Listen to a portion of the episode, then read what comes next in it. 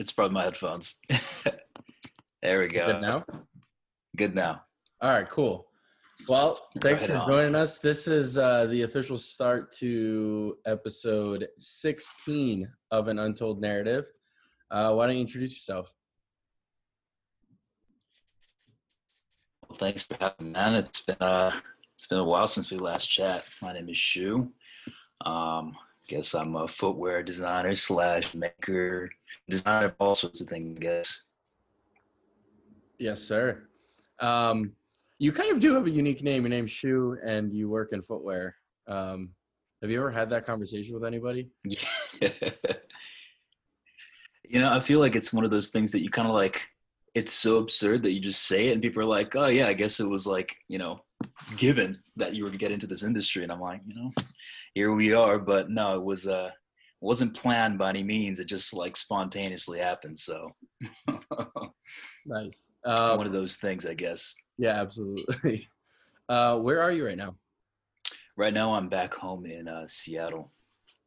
Seattle, Washington. So, uh, just to give people some context and some background, uh, we obviously, I think we've met just through IG and stuff like that, and just Yeah, like yeah, yeah. having similar connections uh, in footwear. Uh, you've obviously done a lot uh, so far in your very youthful career, um, but I don't know how much of, of these you've watched, but I always like to bring it back to kind of where you grew up, kind of what your childhood was like, how you got started in design, right? Because even you know when when I was growing up, like I didn't know industrial design or, or footwear design was even a I thing. i didn't, I didn't know it was a thing either. So why don't you? Uh, are you from originally from Seattle? Is that where you were raised, or So originally born in Japan, um, and then raised on Oahu.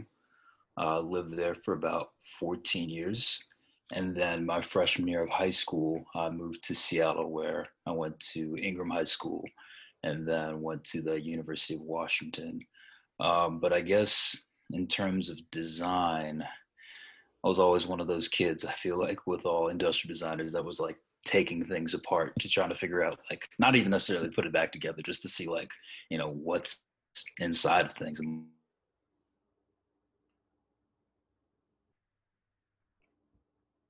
oh, you broke up there? being i remember like all the preschools that i went to. Oh can you hear me? Yeah, you got a little frozen cut up there. oh no worries. I feel like my internet cuts in and out. Um, but i was saying i feel like it started in preschool. I remember all the preschools that i went to and uh, there was one that was like more of a, a Montessori school where you know I think Montessori schools the basis is that you kind of get to like choose whatever it is that you want to do as a kid and you know the education is sort of catered towards um, what you gravitate towards.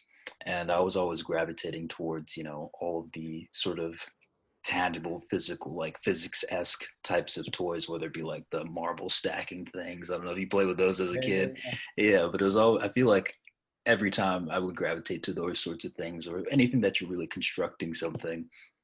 And um, I guess as I grew up, that mentality just kind of like repeated itself. And I feel like the first time I was exposed to quote unquote design was through um, my mom's friend, a good family friend of mine. And um, she's an interior designer.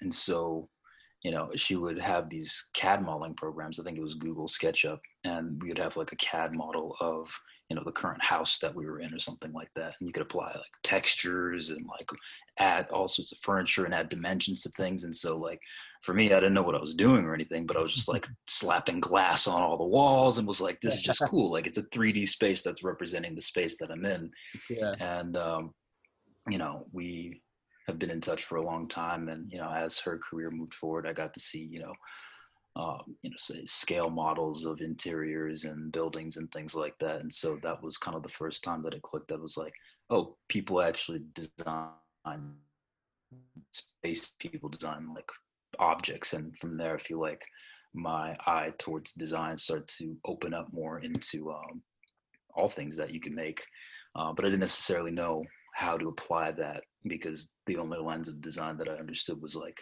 interior design from that angle. Um, but I feel like from there, um, you know, that being the lens, I was trying to replicate, you know, physical structures, and so architecture was something that was really interesting. And um, I would try to build like these scale models of things, um, whether it be just a paper or what have you, to try to like represent an idea of something that I wanted to make. And uh, yeah, I think I don't know. I could probably ramble on forever into like some weird winding loop into how I got to where I am now. But do you remember like a, a specific uh, example of like what's that making something like like that, like to translate an idea? Yeah, I think one of the first things that I like sort of mocked up, um, it was literally just like these thin slivers of paper that I these little rings. Um, so you can kind of imagine just like a paper loop. I'm like looking around here for something that would kind of represent that. Um, yeah. So got this posted right here. Uh, cut it up real quick. You're, you're gonna be our first so guest. Essentially, like all I did. Man, if you could see my desk right now, it's a mess of just like a bunch of stuff. I got like drills and like bike clips and just like pliers and you know, you know, this is on the low, just oh weird stuff. But anyways, essentially, I had a bunch of these little rings like this. Yeah. And um, they were all different kinds of sizes. And what I ended up doing was just gluing those together and so ultimately created like this sort of membrane net sort of thing and um, you know like put my face in it and just kind of like imagine what that would be like to be in a structure that was constructed of like these little loops or whatever and um, you know i think i didn't really understand you know i wasn't really thinking about like how would you actually make this with like real materials at scale um, but it was just kind of like whatever i could grasp around me to try to represent some type of idea and like understand how the material like defines what that structure would be. And so that's kind of like one of the touchstone things that i always think about um, when it, when i try to like you know retrospectively think about when that is i first started like prototyping things because i feel like that's been like really inherent to my process and it's evolved a lot since you know that's probably not even the first example of it but you know as far as i can remember totally so and you you you mentioned you grew you spent 14 years on Oahu, like in Hawaii, yeah. like, right? In Hawaii. Yeah.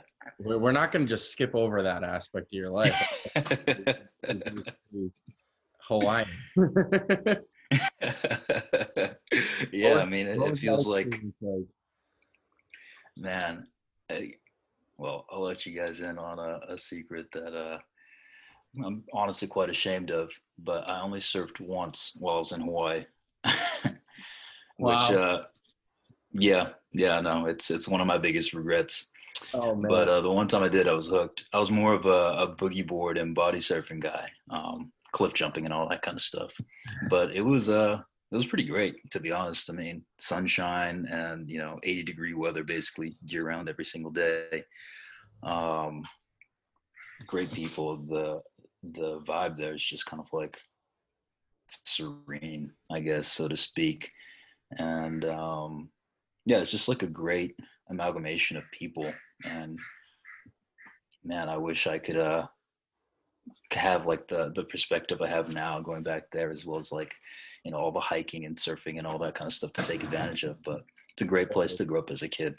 Yeah, but I imagine that the culture is much different. It's not like the hustle that like uh, no, I don't. I don't think you necessarily go to Hawaii to hustle whatsoever. Right. I feel like it's yeah. like it's like people like probably work and then they shut down and really like love and enjoy life. Right, right, and I feel like that model, um, that just like lifestyle design, if you will, is just like something I aspire to because you know like that has such a profound effect on like just how you function as a human being and like the the physiological effects of it as well. I mean, like legit, like everybody just looks younger in Hawaii. Like I'll see friends that I haven't seen in a long time. I'm like, dude, your face is like the same as like 10 years ago, you know? And it's like, it's, it's easy for me to like see somebody on the street, say in Seattle or like Boston or wherever. Like I know they're from Hawaii just because of the way that like their face has formed. Like there's just kind of like a natural, like smile and like youthfulness, you know, it's, it's wild. just, it's crazy. It's crazy. I clearly don't have that. so when you when you when you uh when you guys left Hawaii, where did you move to? To, to Seattle? So moved to Seattle. Yeah, yeah. What what yeah, was the that was uh so we were living with uh, our family friends at the time in on Oahu. Um, I think for the better part of four years there, and then also in Seattle. And so when they decided to move, we kind of just were like, my mom was like, "We'll move as well." And you know, at the time, I was like, "What?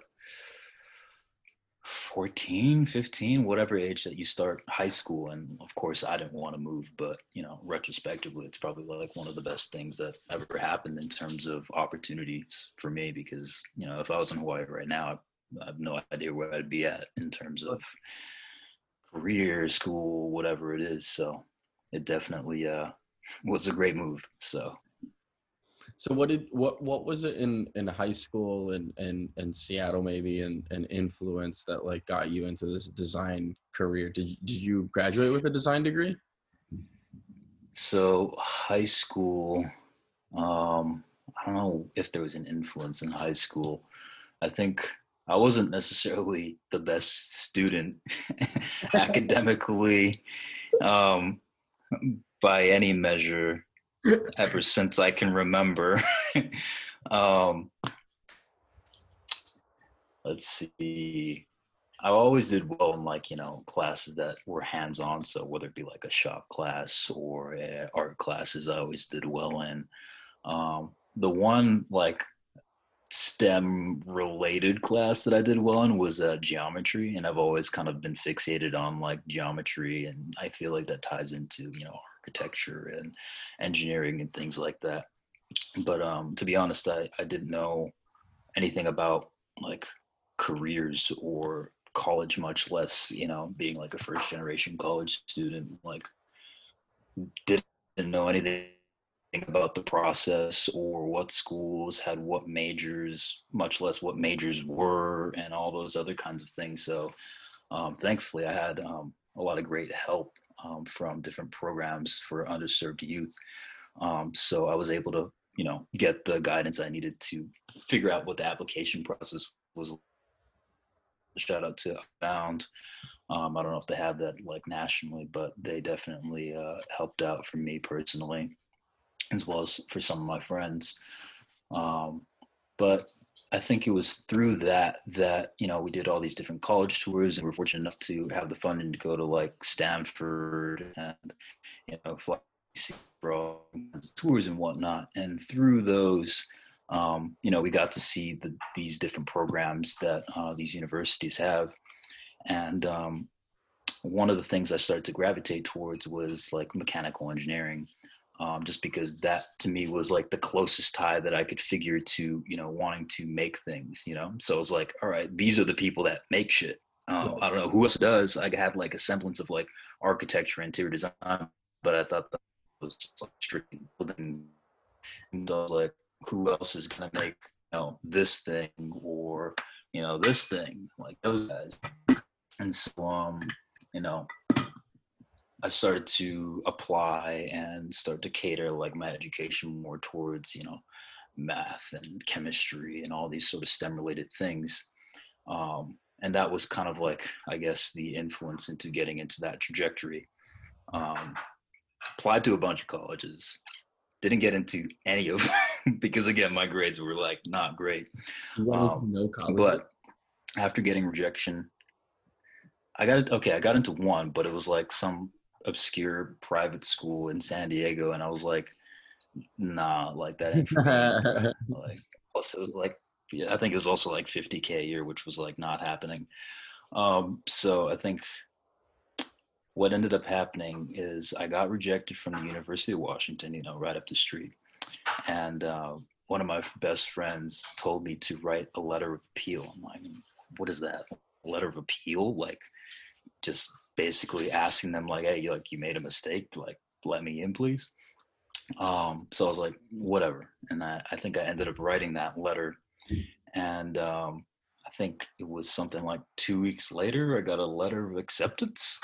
So something weird happened within thing. that. Yeah i guess it i guess it's a thing. So for all you out there like me don't have the best grades don't have the best sat scores um try knocking at the door one more time but I'm not sure if that's that's exactly what happened. I mean, it, it, was kind of a blur to me. I was like, literally got rejected and was like, all right, am I gonna? I guess I'll go to like community college, you know, play soccer or something like that.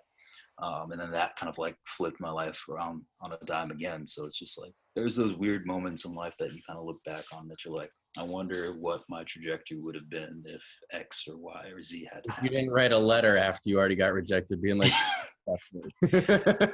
you know, essentially, yeah. I was like, this is why you made a mistake. Like, I'm gonna be an asset. You know, I'm gonna do great things, essentially, and like just kind of like, I don't know, see why your application, you know, may not have represented like your ability to contribute to the university properly or whatever it was. I don't think I wrote a very coherent letter, to be honest, but hey, it worked. That's that's ended up what happened. What happened? So so you that.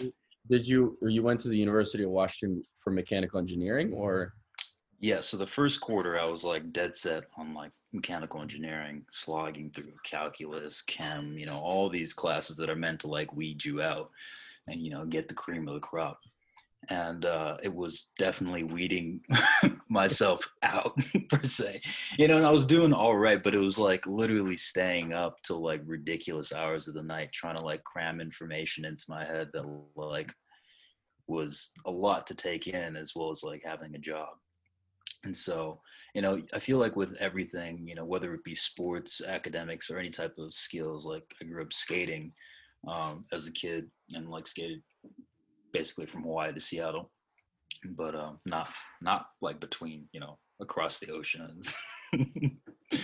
but um, you know, I feel like with those things, you you hit a you hit a point where you look around and you're like, yeah, I'm never gonna be as sick as that guy. Like there's just like a different level of skill set that like they're just inherently know whether it be like with their body or like mentally. And so I feel like with you know the math and chemistry type of things there was just like i was watching people absorb and like process this information like way faster than i could and like you know they were creative with the ways that they were solving those problems. And that's just not the way that like my brain naturally wants to work. And so you know i was like this is going to be like i'm just going to have to put in more hours than these guys and like make this happen. Sure. and so i was going to continue to go through that but um I think it was the end of my freshman year, I like stumbled across like the design program at UW um, because I, I didn't even know that design was a discipline to be studied, you know? Right, right, right. So um, it was the Design 166 course at the University of Washington. That was kind of the introductory course um, to the program. And there was something like 150 kids in there. And I found out like on the first day that like basically only 15 of the people in the class were going to move on if like they got like a certain GPA or whatever it is. And I was like, oh, like th- this is like and there's a hundred just as competitive as all the other majors. There was like 150 kids in that class, you know, and so they offer that class twice twice a year.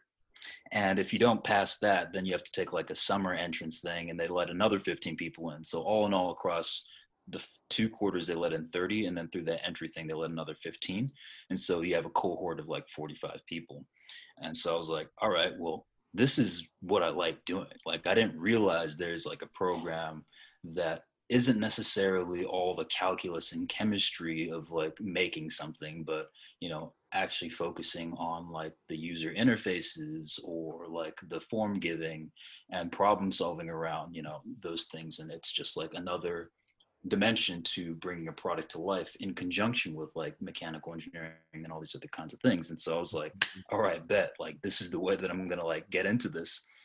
And so again scraped by and got like the gpa to like be that person be one of those 15 people to get into that program.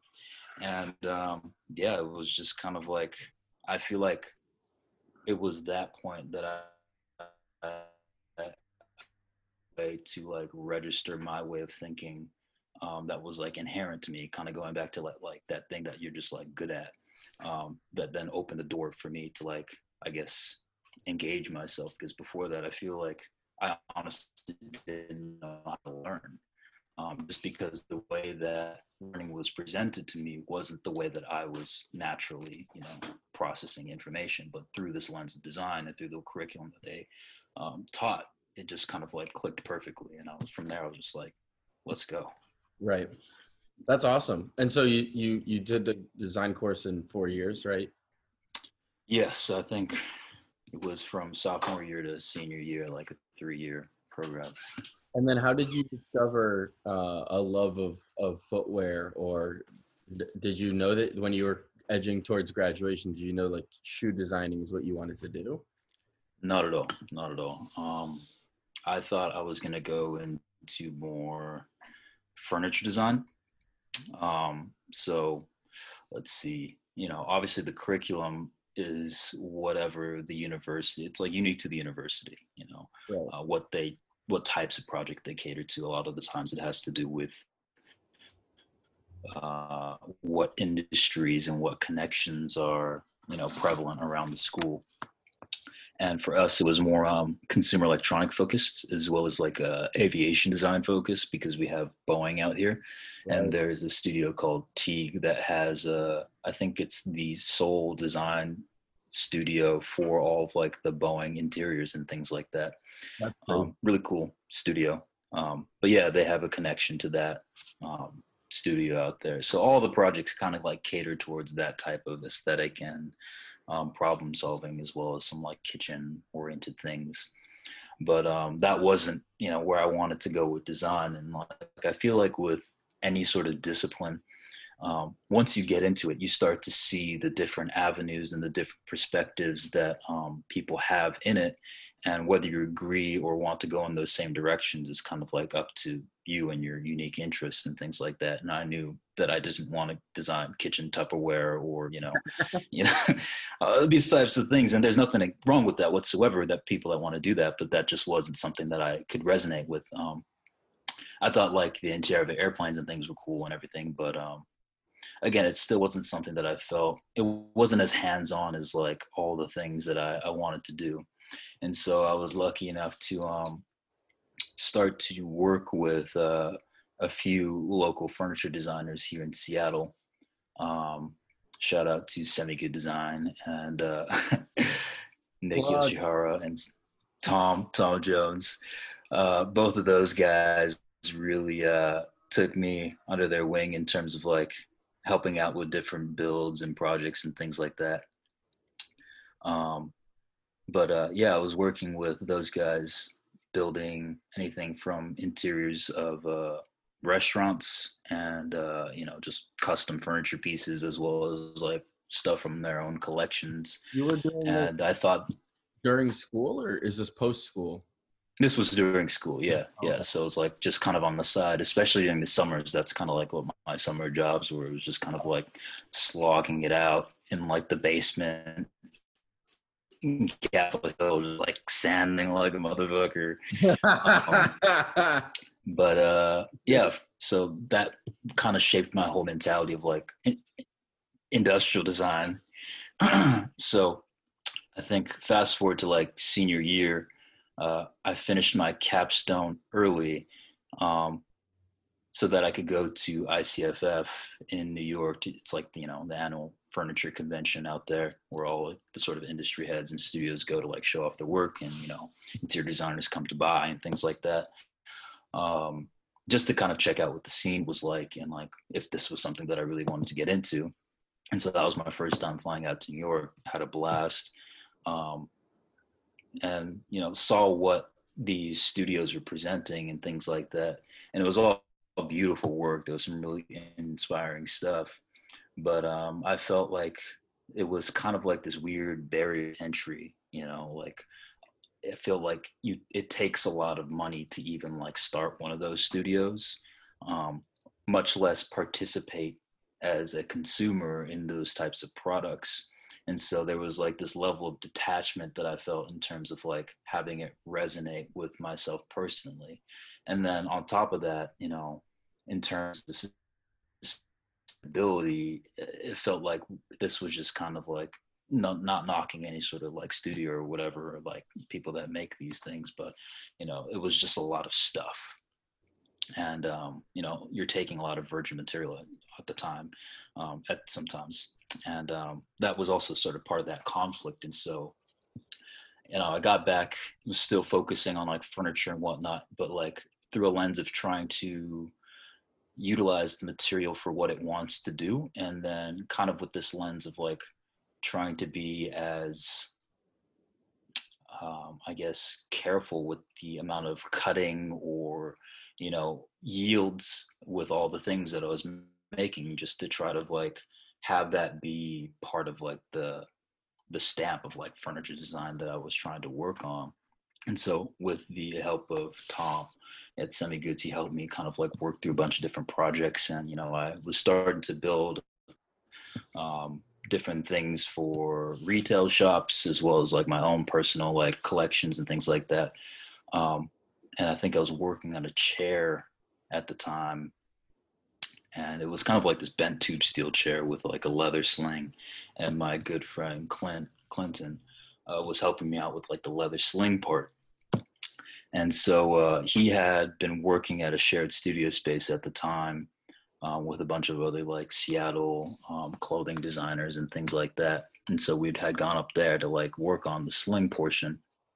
And I was just like kind of in awe of like this space that I didn't know existed where people were working on all sorts of things from, uh, you know, their own women's lines to men's collections and things like that. And um, there was this one cat, Luis, um, who was working as well. You know, he was putting together a pair of uh, I think they're pair of Air Jordans. Nice. And um, I had never seen anybody actually like sew pattern pieces of a shoe together. And I was just kind of like, yo, like, what, what are you doing? Like, so what is that? And he's like, oh, like, uh, I'm like, he's like, oh yeah, I'm like sewing like my shoes. And I'm like, how'd you get those patterns? Like, it was, how does this all work? And so he kind of showed me, and uh, I was like, yeah, I'm also like, you know, starting this brand, Guillermo Bravo. Um, you know, it's like furniture, it's a footwear brand, and you know, we're launching soon, yada yada. And I was just like intrigued, and I had never thought about that as like, you know, something that you could actually design footwear for, you know. Those- and I started to think of, yeah, yeah, and so you know, it started to like turn in my mind, being like, oh, like footwear design, you know, like I played soccer, I skated, I climb like hike, like fashion, all these sort of things sort of like clicked in my mind. And I don't know why it's not something I thought about when I was going through design school um, as something that would be viable in terms of a career path. But um, I guess we ended up, I ended up interning for Luis for the better part of a month, I believe and then that turned into a, a full, not I guess, part-time gig, paid, um, where I was assisting with everything from um, helping out with like pattern revisions, choosing materials, um, but also kind of like being a jack of all trades to like doing graphic design and um, all these other sorts of things, but just really immersing myself into kind of like this more independent footwear scene where, you know, this is a small brand that's trying to make, you know, a big splash and a launch um, with well, footwear that's like made in Italy. So. yeah, for anybody who's listening who's never heard of Guillermo Bravo, go check them out. Like they, they do some really nice. Definitely. I, I, I believe it's it's Luis who I've exchanged emails with, uh, even from. Yeah, yeah, I believe you have. What a what a what a crazy small world! Like that you absolutely furniture working on a piece of furniture led you to like yeah first introduction into footwear? That's why. Absolutely, yeah. So it was through working with Luis that I eventually uh, got to go out to Italy to, uh, you know, start to work on development for the next line of shoes, as well as like, you know, go to Lineapelle. and you know, that was kind of the moment where I was just like, because I had been following, you know, different footwear designers and whatnot, like before I started working with Luis, and I believe I was like Concept Kicks was like the first time I like, you know, I feel like that's a lot of people's stories. Like, oh yeah, like follow Concept Kicks. You're like, oh my god, like this is tight. And it was through that that I was like, oh, like this is an entire world that I never considered before, and then just started following all these different people. And then when I get to Linea, like all those people are there, you know, and I'm just like, whoa, like this is kind of like I guess I, I don't really know how to phrase it, but like it was just kind of that like moment where I felt like the world was like opening up in front of me, where it was just like, these are my people. These are the people that I like resonate with. It wasn't something that I found in mechanical engineering. It's not something I found in furniture design as much. Um, but it was like really within that community where everybody was just like so down, so nice, and like so just like willing to help each other, you know.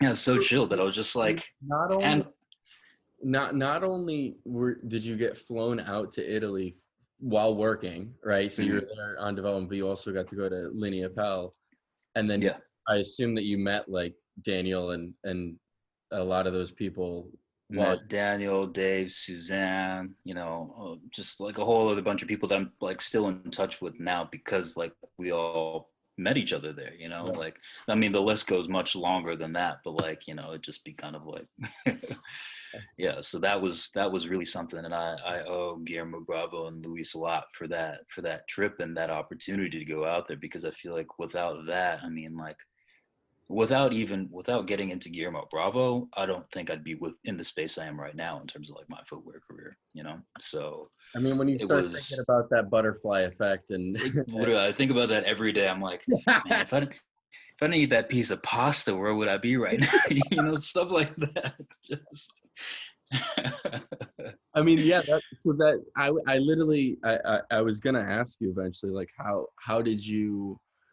get the opportunity to to be part of like construct 161 and it sounds like that was mm. pretty much the the ticket yeah yeah yeah essentially yeah i think uh that was yeah i remember dan had sent me a text i believe i was at like work at the time and he's like yo would you be down for this? And i was like it's funny that you mentioned that because uh you know i think luis and i had been geeking out about like construct and everything that they were doing out there during the first iteration of it and that was before i was like really into like committed to footwear but i was like yo like this is like where i want to be. Like this is like it seems like the forefront of like independent footwear design and just like you know explorative ideas and innovation.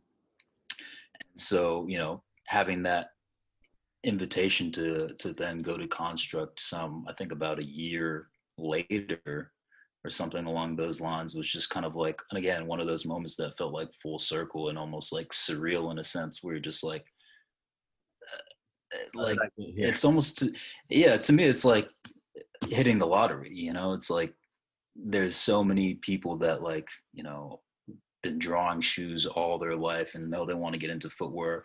And to be quite honest like i wasn't that guy. It just kind of like happened upon things and i feel like things have just kind of like follow that pattern where it's just like, all right, opportunity presents itself. Let's just kind of like pivot and go with it. All with like the mentality that like I want to learn something, whether it be through innovation or, you know, technique and hand craftsmanship. Like that's kind of the lens that like kind of steers this winding career path that I've been been on. But yeah, it's been I don't know. I've, again, it's like those butterfly effect things that just like are surreal sometimes. Yeah. So you, I'm assuming right after college, you you you worked for Guillermo Bravo full time. Yeah, so I was working with them part time. For the most part, I was honestly like delivering food for like caviar and like I think I had like three or four jobs working at a burger joint. Shout out to Lil Woody's. Um, that burger joint honestly like opened so many doors for me. To what? be honest, like it, I think it was through it's probably through Lil Woody's that I ended up like getting that furniture first furniture gig um, with Yosh. Well, I guess it's a combination of uh, my other homie Miles who introduced me, but you know, Yosh was connected with this other homie who like ran the burger shop, like owned the burger shop, and like owned this other like chicken and waffle shop that we did like the furniture for. And so like within Seattle, I owe a lot to like all these independent business owners and designers in the community out here because like everybody kind of like feeds each other with like, you know, gigs as well as like uh-huh. opportunities and things like that. And so, yeah, shout out to Lil Woody's and like the community there that like gave me opportunities to do stuff too. So it's like that's so cool. Um, so you're working a bunch of part-time gigs.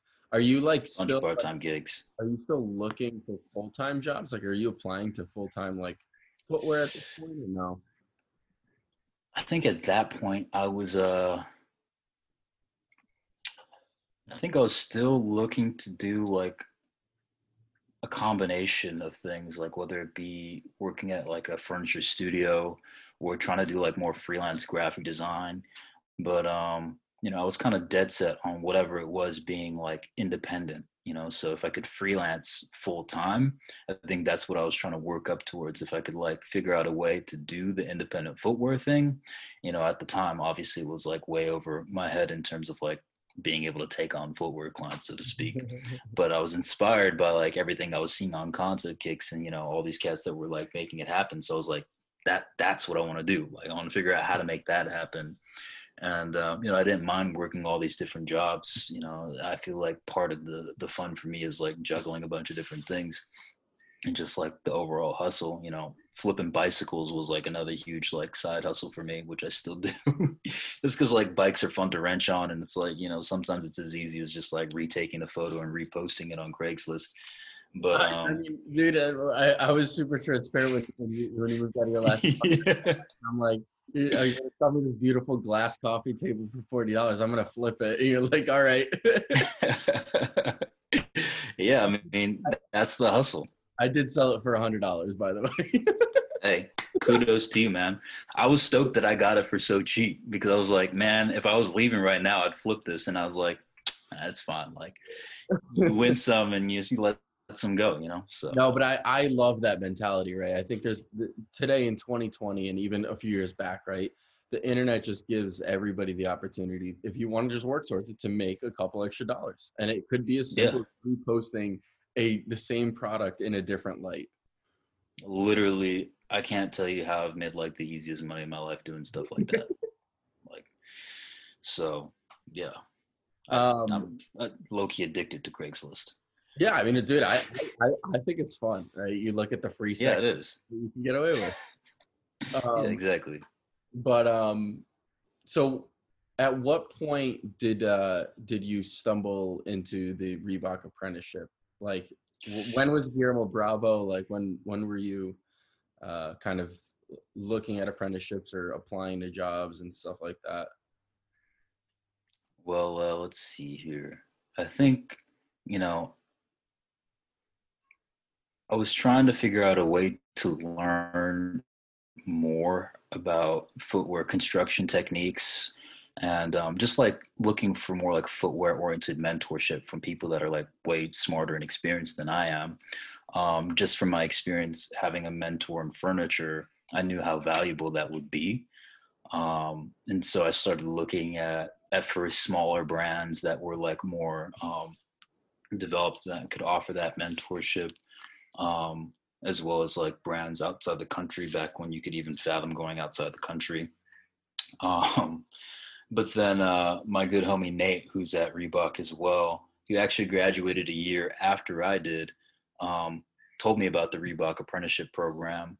And he was like, yo, like, you should apply to it. And I was like, yeah, I don't know. Like, I kind of want to do like more independent things, you know, just sort of like super naive.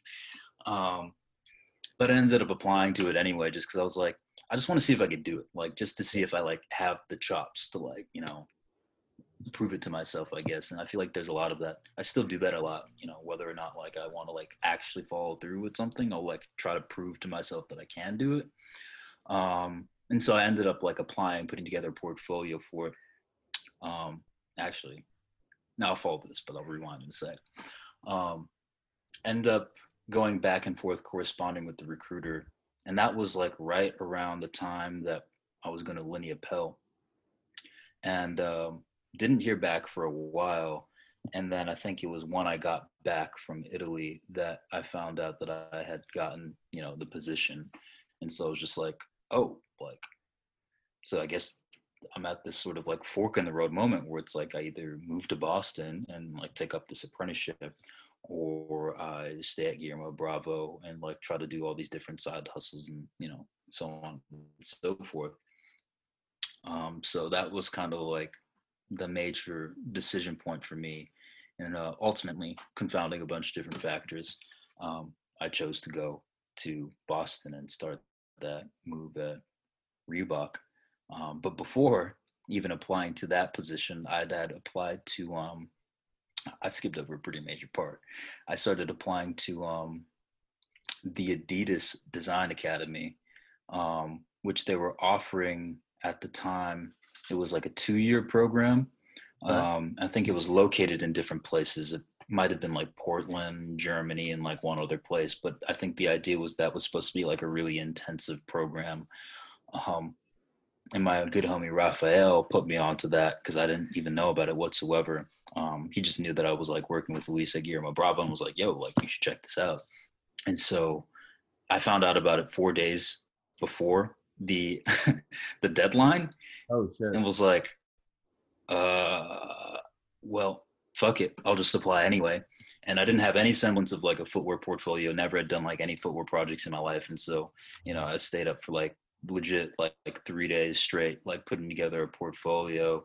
And it's probably the worst portfolio you've ever seen in your life. I, I hope I still have those sketches in like portfolios somewhere because like man, like have I like to think I came a long way from from those I, initial ideas. I kept every iteration of printed portfolio that I've ever made in my life. For like through college, Dude. doing internship. There's a stack of like 15 because your portfolio is ever evolving. And I have a right.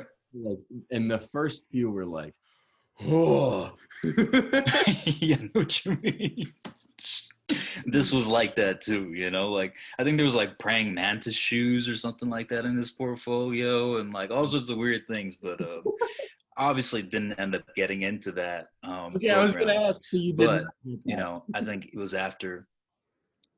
No, did not get that. But what I did, what I did get from that, um, you know, was the experience of doing that for three days straight. Right. It was it was that realization that like this is something that I actually like could be interested in doing for like a career. You know, you spend three days straight doing something like you figure out whether or not you like doing it or not. It's a good rule, especially when you're not sleeping. Um, you know, so I, I figure like you know I can't really go wrong if I like try to pursue this as a career path, and so that was kind of like the preface to then applying to like different you know programs and whatnot. So yeah, sorry, that was a very long winding road into how I got there. No, it's it's good. I mean, it's it's interesting because it's never it's never one simple. There, there's no one. I I don't know. I've never. Uh, I've done this now for for 16 episodes, and nobody has an an easy path to where they got to, to today. So uh, there's always there's always hurdles or, or obstacles. Yeah. Different jobs or different people definitely lead you to different things. So, um, and then so you just you did the with the Reebok apprenticeship was one or two years. Uh, just a year, yeah. So, and then during that apprenticeship is when you did the construct, right? Yeah, yeah. I think that was like maybe three months into the apprenticeship. Um, they kind of let me get away with just hopping out, and it was perfect because like it was literally a train ride up to uh, New Hampshire from Boston, so like it worked out seamlessly and I was gone for like maybe two work days or something like that. And then that's awesome. Yeah, it was fantastic. That's super cool. I mean, um, what um now that now that that year of apprenticeship is over, what are you doing now? Kind of bring us to current day. So current day, um, I'm still well. I got a contract extension with Reebok because technically we're contractors during the apprenticeship, and so I got a contract extension with them and I've been working on a bunch of different projects with them ever since. Um, still working with Luis at Guillermo Bravo um, on some projects as well, and um, got a bunch of like weird, odd jobs, um, doing some stuff for like companies here and there. I can't probably disclose, okay. you know, what we're up to, but um, there's that. And then uh, most recently, one that I'm excited about is uh, potentially working with the university and like doing some teaching in like footwear design. So yeah, it's going to be interesting. Nice. It's it's something that I've been been looking to um, do in terms of like whether it be like an online resource or or something or the other um, for designers of color as well as like um, female designers because it's just obviously being in the industry you kind of like look around you and like yo. You hear me? I can hear you okay you're back. We're good. We back. Yeah. All right cool. Um you were saying doing something with the university? Um yeah, so basically potentially teaching an online class, but it was something that I wanted to do anyone was like looking into to, you know, serve these communities and like especially give back to my community in Seattle, um, who I owe a lot to, you know, where I'm at today, even though it's so early. Um, and so this opportunity popped up and uh, working on something. Hopefully it'll come to come to fruition. Um, but yeah, hopefully I can give back in that way as well. That's awesome. So you're you're you're not you're not uh, pigeonholing yourself to one thing. You're kind of working different branches silently. yeah, yeah. Try my best to, you know, just because like I feel like if anything I've learned on this journey, like having the ability to like pivot and just like jump right into something that could be completely different or like you know somewhat parallel um especially during like this COVID crisis. I mean, it's it's absolutely essential to to be nimble and just like being able to adapt. So, um, who knows what's going to happen come December when this contract ends? Um, so, just kind of like being ready for whatever happens and just kind of like having a bunch of different projects all at the same time. So, yeah, it's a good thing. Um, one thing I did want to ask you about uh, is kind of your and I try to touch on this or have conversations about it because I think it's the world we live in. But like your relationship with social media is like mm-hmm. you, you, go very ghost a lot of times, but then when you, you just like drop a lot of greatness. uh, I wanted to ask. Appreciate that, man. What your thought process was like? What is your relationship with social media like? Do you, you like even like I sent you a DM and you didn't respond for like days on end. You know, fairly active. I don't know. yeah, yeah, um, yeah. It's it's it's interesting. I feel like it's a it's an ongoing experiment with myself as well. Um, just because it's such a it's such a great tool. It's obviously kind of like the designer's go-to in terms of sharing a portfolio and um, connecting with other people in the community. Um, I definitely feel like it's it's I hesitate to say essential, but yeah, like essential in terms of like being a, a, participating member, especially in like the again the COVID era of things. You know, it's like how else are you going to see or communicate with the people that you want to connect with? Um, but in terms of going ghost, I feel like if anything, it's just like it's about controlling personally the uh, the things that I'm consuming so to speak, um, because you, in the sense that you are what you eat in terms of food, you are what you consume as well in terms of media. Um, and I feel like that's really, really clear in my my own work. Um, whenever, like I say, read a book that then immediately comes out in the things that I sketch, or like, you know, build a world around you know uh, a particular character or something like that. I feel like i've been really getting into the world of world building. Um, it's something that's always like subconsciously been in my mind in terms of generating concepts but now i'm trying to bring that more to the forefront. And as i sort of develop that skill i feel like it becomes more and more clear that like i guess i've become more um careful with the things that I'm consuming. And so I feel like those periods of being ghost, like oftentimes I'm like working really hard on like a specific concept and I don't want any distraction from that whatsoever. Um, and then like these periods of like just sporadically posting things. Um, I think it's like kind of like the the garbage like dump or like word vomit equivalent of like parts and pieces of those things that I've been like working on in those off times. And so there's oftentimes like a delay between like the stuff that I've already done. They'll just be like thousands of photos in my camera roll from like six months ago or like three months ago that I'll then just kind of like almost piece together in like a storyline of like something that I'm like going to present, so to speak, later. You know, so it's I feel like it's it's an ever refining sort of like tool because there's like that consumptive side of social media and there's like the presenting side of it as well. What I like though so it's like is it's it's best uh, to create, not consume. So if you're creating mm-hmm. more content versus consuming more content, you're better off that way. Um, that's how mm. that's my relationship with it. But I it, the the word essential is pretty funny because I, I actually agree with you. Like it, it, we're in 2020. It's basically like you're living, breathing resume and portfolio. Like every everything you do, it's there. It's live. It's you. Mm-hmm you do you actually exist without an online presence? I don't know. Hmm. so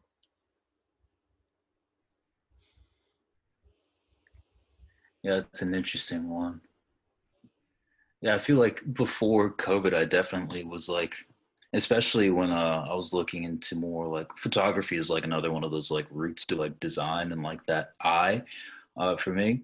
And I was like, shooting a lot of film at the time and it felt like such a waste to like post a photo that I took on film on, you know, something that you consume the size of this. You know, it just there was like a weird sort of like backwardsness to it. I was like, I'd rather like people see this in person, like so they can see the grain, you know, this big on like a giant print. And so my mentality was really trying to like figure out a way to like create more of an experience, like an in-person thing to get away from you know this sort of like social media based thing because it's it's still something that like i feel like essential in terms of communication tool but it's not essential in terms of presenting work you know if that makes any sense like there i feel like certain things it's good to share digitally but like you're not going to be able to replicate the experience of going to a museum just digitally you know? So like in that sense like it still exists if it's not on social media and that you know that thing is there and there's a value to obviously being and meeting people in in person as opposed to digitally. And so it's kind of that weird you know essential based on context yeah. if you will even with like this platform like an untold narrative it's like i would guess probably half the guests that have been on like are purely an internet relationship between me and them and some of them I've never spoken to before. So uh, it, it's kind of this this again this isn't meeting in person but during covid this is meeting in person. So it's like the the the i would yeah, love basically. conversations in real life but it's just the, you got to right. given. But yeah it's like instead of just having relationships with people you know through dms or, or, or text or whatever it is like have a phone call have a real conversation um, mm-hmm. makes a difference Definitely. So, um, and then so you you mentioned you you got a couple things you know cooking uh, in the future. Do you how far like into the future do you actually think about like yourself and what you're working towards and like do you have like major life goals or aspirations? Major life goals and aspirations. That's a big one, huh? um, well, yeah, I feel like as I graduated from college, I was like, the end goal would be to have, some type of studio, um, multidisciplinary studio. Um, so I feel like everything that I've been going through career wise, whether it be furniture, graphics, photography, you know, now footwear, um, it's all sort of like leading and they're just parts and pieces to like what this interdisciplinary studio is going to be. Um, so I feel like for that to come into fruition, I need to gain enough like experience in both terms of both the design side as well as like the business side um, to really do that in the right way. And so I feel like it's just kind of a matter of time experience and kind of hitting a point where I'm like, all right, I have a clear idea of like what it is that I want to bring to the world. Um, because you know, as I get more experience, there's kind of like this contradictory thing where I'm like, the more, the less and less I want to make things, in the sense that like, you just start to like see too much, and that like, regardless of anything you make, there's gonna be like waste, and like you're just contributing to like, you know, does your product need to exist is the question that I ask at the end of the day. And it's something that I struggle with probably every day, if not every other day. You know, it, it's kind of like at the worst at like the depressive lows of that idea. Like I'm like, I don't want to make anything because like what's the point of like making more fluff? You know, like and so I think what saves my mentality at the end of the day is that stories really matter. Um, and like what is the message that you want to convey. And so right now i'm working with a, a couple people on um, setting up a photo shoot and i have like a few footwear pieces that are 100% like scavenged like pieces. Nothing's from like raw materials. Yep. Um, and so the game for me is like what can i put together in terms of like basically an art piece that is going to be speaking on like our consumerism by basically not paying for anything just getting all like the free stuff and repurposing things as possible to kind of like build this narrative. Um, because at the end of the day if like the message that i'm trying to convey um, changes somebody's mind or inspires somebody to you know think about their relationship with product um, to be less wasteful and to like maybe rethink about the ways that they you know consume um, to be hopefully more um, sustainable or reusing things that exist um, then to me i've like accomplished what i'd like to so quote unquote sell. Um, so i feel like that's just kind of like one manifestation of like the studio so to speak um, so it doesn't necessarily have to be a physical product all the time. It could be a photo shoot where the output, so to speak, is a, a photo montage of a, a story. Um, so, yeah, I, I feel like that's kind of like those portfolio pieces that build to that idea of like uh, the end game, the the studio, and like that process, I guess. So wherever that leads, you know, who knows if it's going to be footwear in the next two years, three years. It could be, you know, I start running writing anime comics or like, you know, become a costume designer or you know, isn't that like work at like most beautiful part of living today that you can totally yeah honestly. by like putting your energy and passions into something? You can to- absolutely. figure it out. And yeah I think that's the exciting part. It's like we're we're not we're no longer. I, I would say you know years ago you were bound by like working a nine to five, paying your bills, mm-hmm. going on a vacation once a year, and like that was life. Right. Yeah, and I feel like in a sense, like you know, to a certain degree, video games have really like influenced my my mentality of like hustle, because in like video games, depending on what you're playing, if it's like a MMORP or whatever, like you're playing with other players. Like at least in some of the games I play, they were like kind of like open markets where you could like buy, sell, and trade things with other people and like you'd be like damn like this person's like flexing like look at all this money they got in the video game like how do they do that? And so you start to think about like the efficient ways to do it. There's like sometimes like hacks that people are using but like you realize that same thing applies to like your real life as well and so you can kind of like do that exact same hustle or whatever and so to me i'm like in the same way that you're like an archer in the video game and then you like switch to being more of like a sword person like it's the same thing in life. I could choose to like hop on a crab boat tomorrow, or maybe that's not in season anymore, but like you get the premise of like just kind of changing your environment and being like, all right, well, I just made like 15, 20K over like the course of a few weeks doing this fishing boat thing. And like, now what I want to do, I can go move to another, you know, place and just kind of like do whatever. And so it's like, it doesn't really matter, you know, it just kind of like, you love it. You love it, man. And choose your own adventure One thousand percent, I'm clipping that. that was beautiful. I'm gonna go on a crab boat tomorrow, but it's not in season right now.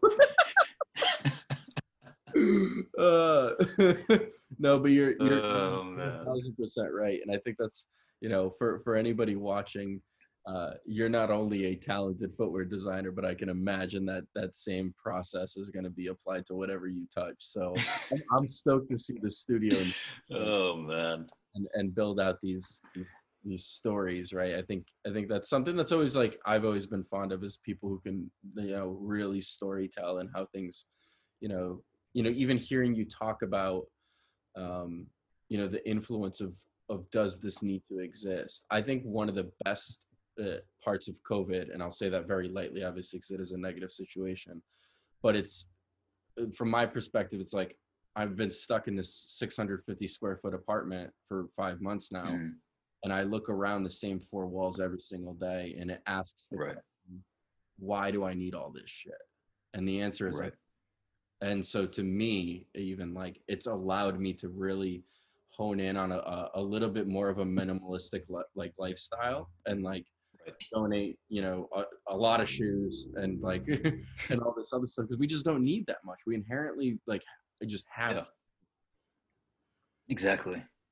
yeah, and I, I feel like that's definitely been an influence on some of the products that I've been working on recently that are like not only like modular, but like how do you just minimize the amount of like footwear or apparel that you have so that it's like multi-functioning and like not that everything needs to be like modular, so to speak, but just kind of like thinking of that lens of like minimalism and utility and things like that. But um yeah, That's awesome. Uh, well, believe it or not, we've actually been uh, talking for an hour already. Um, so uh, this has been awesome. I um, I don't. Do you have your own personal website or anything like that, or is it just like, how do you like? yeah, yeah. You It's do? just shoejones.com. there we go. I'll uh, we'll we'll we'll plug it so people can find you and stuff, especially when you start ghosting people on Instagram. Um, no, I'm just kidding. I'm pretty good at that, so um, but yeah, no, I think I think the I think the only other thing that like I'd want to just you know mention is just like people like look out for for Shu in the future. I mean, I, I don't know if you want to share how old you are, but you're- you're still really young. 25. I feel like I'm I'm at that like quarter life crisis point, right? Do you feel that way? What's that? Do you feel that way? Uh, like not in the worst way, but definitely kind of in the sense that it's like, you know, what is it that you want to like do with your life? Because, you know, we don't have that much time in terms of the grand scheme of things. And it's like, is this not only the career path, but like, you know, like what is it that I want to like contribute in sort of a way? Um, so in in a sense, lightly, but I feel like I have like that type of crises like all the time because I've been, always been that like what if kid of like what if the plane crashes and like you land in the ocean and then so it's probably not saying all too much based off of my my personality Well, you shouldn't worry about it. We're gonna live another three or four lifetimes, so uh, you got a lot, We'll a, lot more, a lot more crab fishing to do.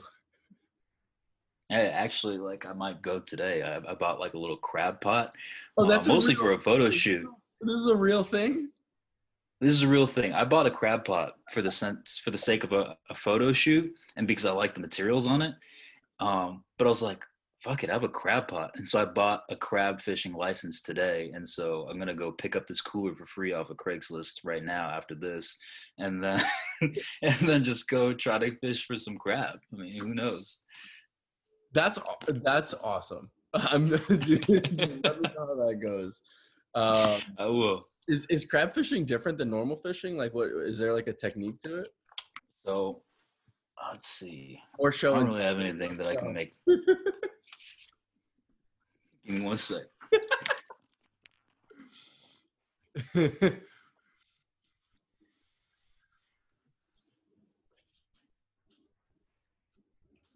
He's totally just going, going to pick up some uh, right now there's a there's a pause in the audio because he's picking up um his crab fishing gear. That's amazing.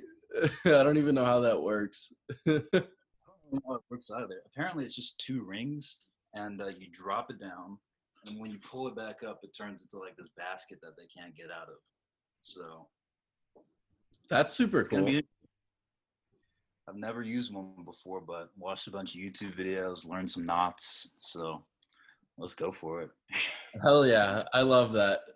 Uh, all right, well, I'm gonna let I'm gonna uh, wrap this up, and you can get to crab fishing. Um, people go follow Shu, uh, go check out his work. Um, there's one takeaway: hustle, uh, grind, go go try something new. You never know what it's gonna lead to. Um, so thanks for joining us on episode 16. This is actually going to be the season finale of season two. Uh, so thanks everybody for listening, uh, and thanks Shu for joining us. Hey, thanks for having me, man. Absolutely, man. We'll talk super soon. All right. All right, man. All right. Cheers. Got you.